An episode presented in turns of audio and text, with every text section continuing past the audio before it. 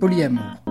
Orientation relationnelle présumant qu'il est possible et acceptable d'aimer plusieurs personnes et de maintenir plusieurs relations amoureuses et sexuelles à la fois. Pansexuel avec le consentement. Orientation sexuelle désignant l'attirance, l'affinité d'une personne pour les autres, indifféremment de leur genre, des identités pornographiques, devenir sur choses l'obsession, le amitié, jalousie personne qui de la part des autres, amitié très exclusive, qui prend ombrage de tout attachement qu'on aime, conversion. un nouvel objet et de ses attachements communication non violente, kinky, attitude de communication qui renforce aptitude à donner avec bienveillance et à inspirer aux autres le désir d'en faire autant.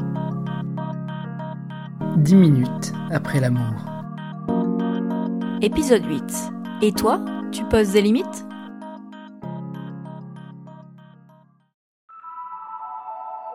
Croyez-le ou non, mais cela fait tout juste un an, jour pour jour, que je suis polyamoureux. À la même époque, l'année dernière, je venais tout juste de m'inscrire sur OkCupid, un site de rencontre, et je n'avais encore jamais fait de rendez-vous amoureux.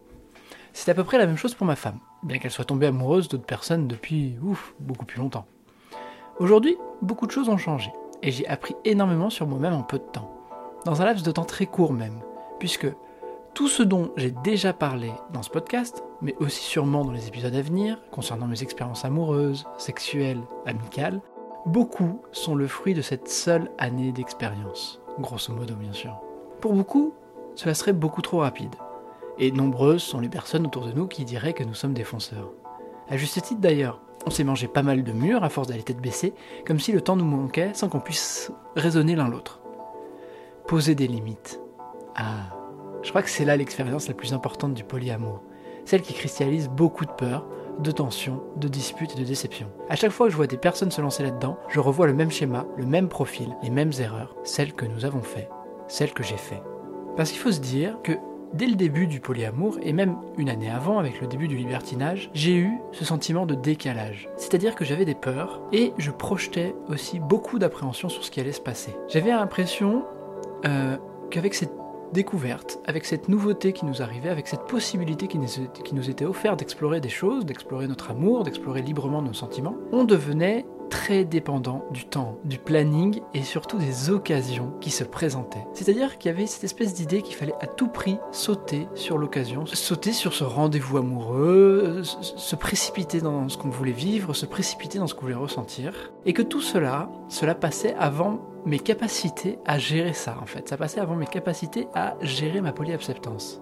Qu'est-ce que ça voulait dire tout ça? Il y avait un peu une idée de dire, ok, Maintenant, on est libre d'avoir d'autres relations amoureuses. Et là, d'un coup, un milliard de choses nouvelles que le couple euh, fermé, monogame que nous étions n'avait encore pas vécu, un million de choses nouvelles arrivaient. On a un rendez-vous amoureux, très bien.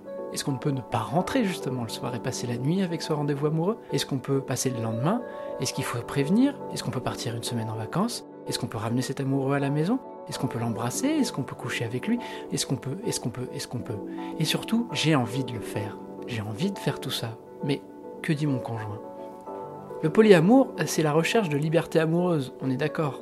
C'est de vivre selon ses désirs, pas avoir de limites, être dans un espèce d'absolu, l'absolu de la liberté. Mais le problème, c'est que petit à petit, je me rendais compte que ça allait trop vite. En tout cas, trop vite pour moi.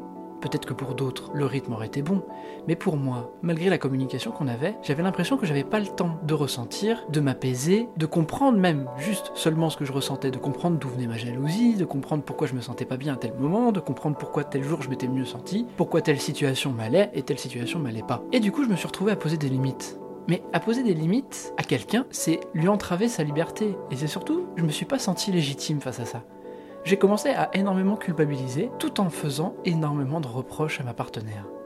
J'avais l'impression en fait un peu d'être un boulet, d'être quelque chose qui entravait sa liberté d'être. Je voyais très bien qu'elle vivait des choses qui la rendaient heureuse, qu'elle vivait des histoires qui la rendaient heureuse, et moi à côté, j'étais malheureux qu'elle le vive et je trouvais toujours des excuses à moi-même pour me dire que c'était normal d'être malheureux comme ça, que c'était normal de souffrir de telle façon. Et parfois, ce qui était pire, c'est que ma tête comprenait complètement ma partenaire et avait tous les arguments du monde pour lui laisser cette entière liberté, mais qu'à côté de ça, mon cœur, lui, n'y arrivait pas.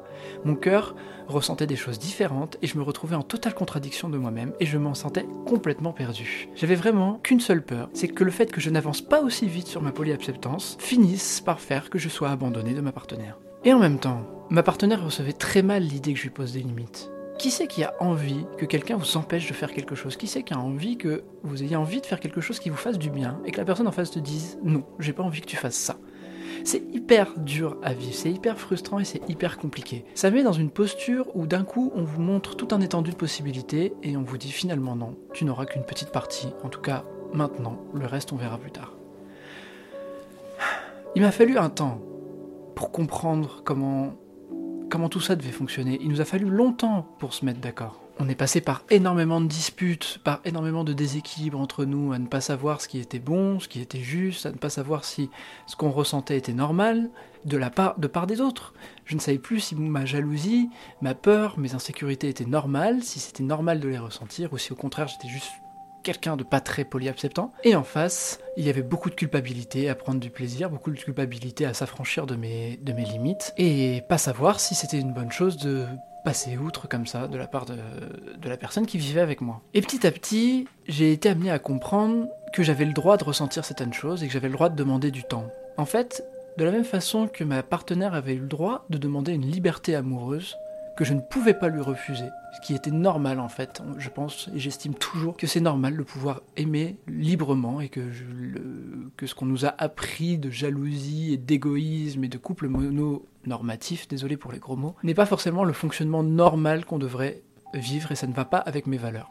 Mais j'ai compris que j'avais le droit de ressentir ces insécurités et que j'avais le droit de demander de ralentir et que j'avais le droit de dire non, là, ça va trop vite, ça va trop vite pour moi, je ne peux pas accepter ce qui est en train de se passer, je suis désolé, je pose mes limites à moi. Mes limites à moi de mon champ de sécurité, de mes propres insécurités, de la zone où je suis confortable. Et c'est là que tout change. C'est qu'en fait, quand on pose des limites, on ne peut pas poser des limites à quelqu'un. C'est pas en tout cas dans ma philosophie de vie. Mais on peut très bien indiquer à l'autre où sont nos propres limites, tracer autour de nous le cercle dans lequel on se sent bien. Jusqu'où la personne peut aller sans qu'il y ait de problème et tout ce qu'on a accepté jusqu'à présent. Hmm, j'accepte que tu aies des rendez-vous amoureux, j'accepte que tu passes un week-end avec ton amoureux, j'accepte telle chose. Et la limite, propre à nous-mêmes, et derrière ça, le champ où on ne se sent plus en sécurité. Un champ que l'autre peut traverser, expérimenter, mais il le fera en connaissance de cause, en sachant qu'il est possible qu'il nous fasse du mal. Ça m'a permis ainsi de poser pour la première fois des limites très franches en disant voilà, j'ai telles insécurités, elles vont jusqu'à tel endroit. Par exemple, hmm, je ne peux pas accepter que tu passes toute une semaine chez ton amoureux, c'est trop tôt. Je, ne suis pas prêt, nous vivons ensemble depuis tant d'années, nous vivons au quotidien, je ne suis pas prêt à ce que tu passes autant de journées d'un coup. Je te dis par contre, et je te jure et je te promets, que je vais travailler là-dessus et que c'est possible à l'avenir, que si c'est ce que vous voulez, passer une semaine ensemble, eh ben je vais travailler sur mes insécurités, t'expliquer lesquelles, elles, sont, et qu'on va avancer, et que dans un temps très court, tu pourras passer cette semaine, mais que là maintenant c'est pas possible, je ne peux pas travailler là-dessus maintenant, trop de choses me prennent à l'esprit, trop peu de temps, trop d'insécurité, trop de problèmes, j'ai besoin d'abord qu'on se parle, qu'on dialogue, que tu me réconfortes, et que je me reconstruise petit à petit.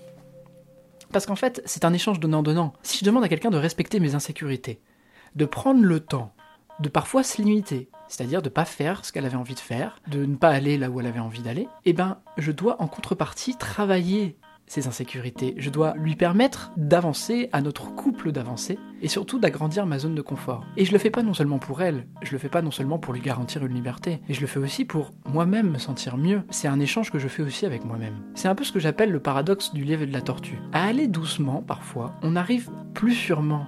Et même des fois, je peux vous garantir que nous sommes allés plus vite à certaines situations. Si mes insécurités sont rassurées, si les progrès de notre couple sont mesurables, bah ça débloque des situations. En fait, je vais jamais aussi vite à briser mes insécurités que quand elles sont prises en compte par l'autre personne, quand je vois qu'il y a un dialogue, quand je vois qu'il y a une confiance qui s'instaure, et quand je vois que ce qu'on essaye de faire, c'est avancer de concert. Dans tous les cas, il n'y a qu'un seul conseil que j'aime à donner. C'est celui qui m'a vraiment aidé cette année. Si je veux avancer de concert avec quelqu'un, eh ben c'est à la vitesse du plus lent qu'il faut aller. Et ça concerne pas que ma relation, ça concerne aussi mes méta-relations, c'est-à-dire les relations de ma relation. Eux aussi, des fois, ils ont des problèmes. Eux aussi, des fois, il faut respecter leur rythme et ne pas trop les bousculer. Le plus lent ne pourra jamais avancer aussi vite dans sa déconstruction et ses insécurités que le plus rapide. Surtout que le chemin est inégal.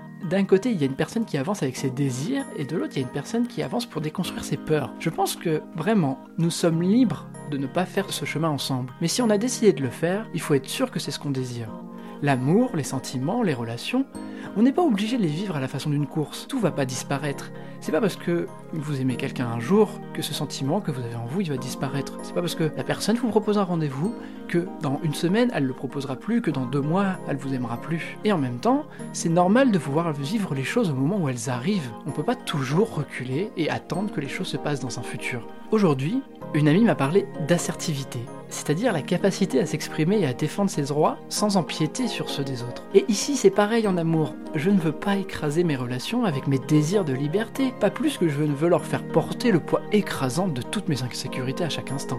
Après tout, à quoi bon vouloir aimer librement si c'est pour faire le chemin tout seul?